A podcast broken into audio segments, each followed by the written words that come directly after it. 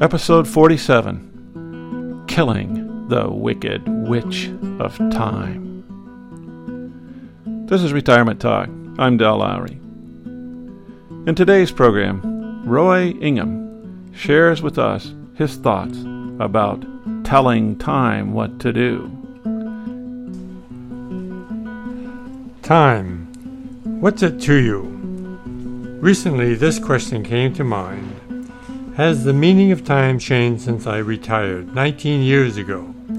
The answer is yes. Yes, time lost its hold on me when I retired. The world of work demands that you continually pay attention, if not consciously, then unconsciously, to time. Obviously, certain activities require me to note what time it is to be at a certain place, like the airport, bus, or train station, or be on time for a dental appointment or restaurant reservation.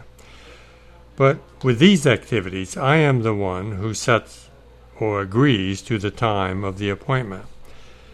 In the world of work, other forces are at work, and time seems to have a life of its own. It commands your presence at every moment, much as a magistrate, king, or superior officer might. Time is omnipresent in the world of work. Like the air we breathe, we do not notice it.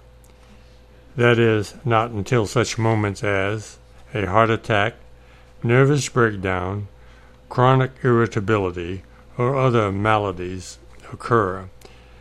Then we are told to take it easy, slow down, or take a vacation, all of which are manifestations of time being in control of our lives.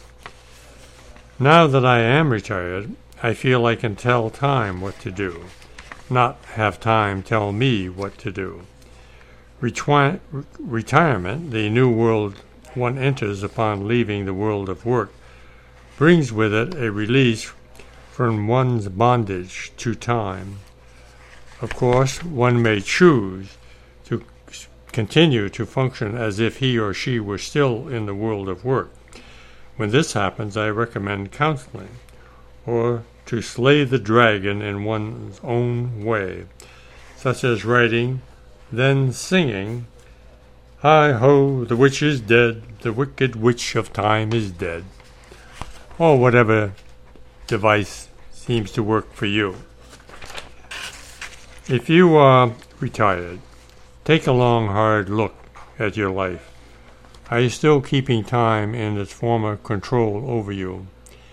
If planning to retire, make a vow I will leave the time monster behind when I walk away from the world of work.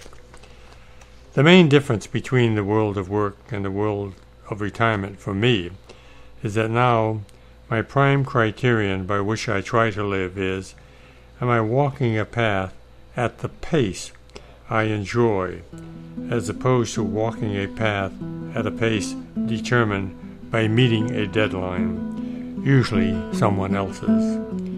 Take time to smell the roses.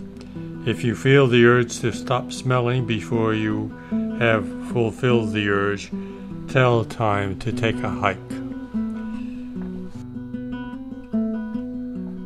Roy Ingham lives in Sarasota, Florida. He spends his other time in places of his choice, mainly the Pacific Northwest. This is Retirement Talk.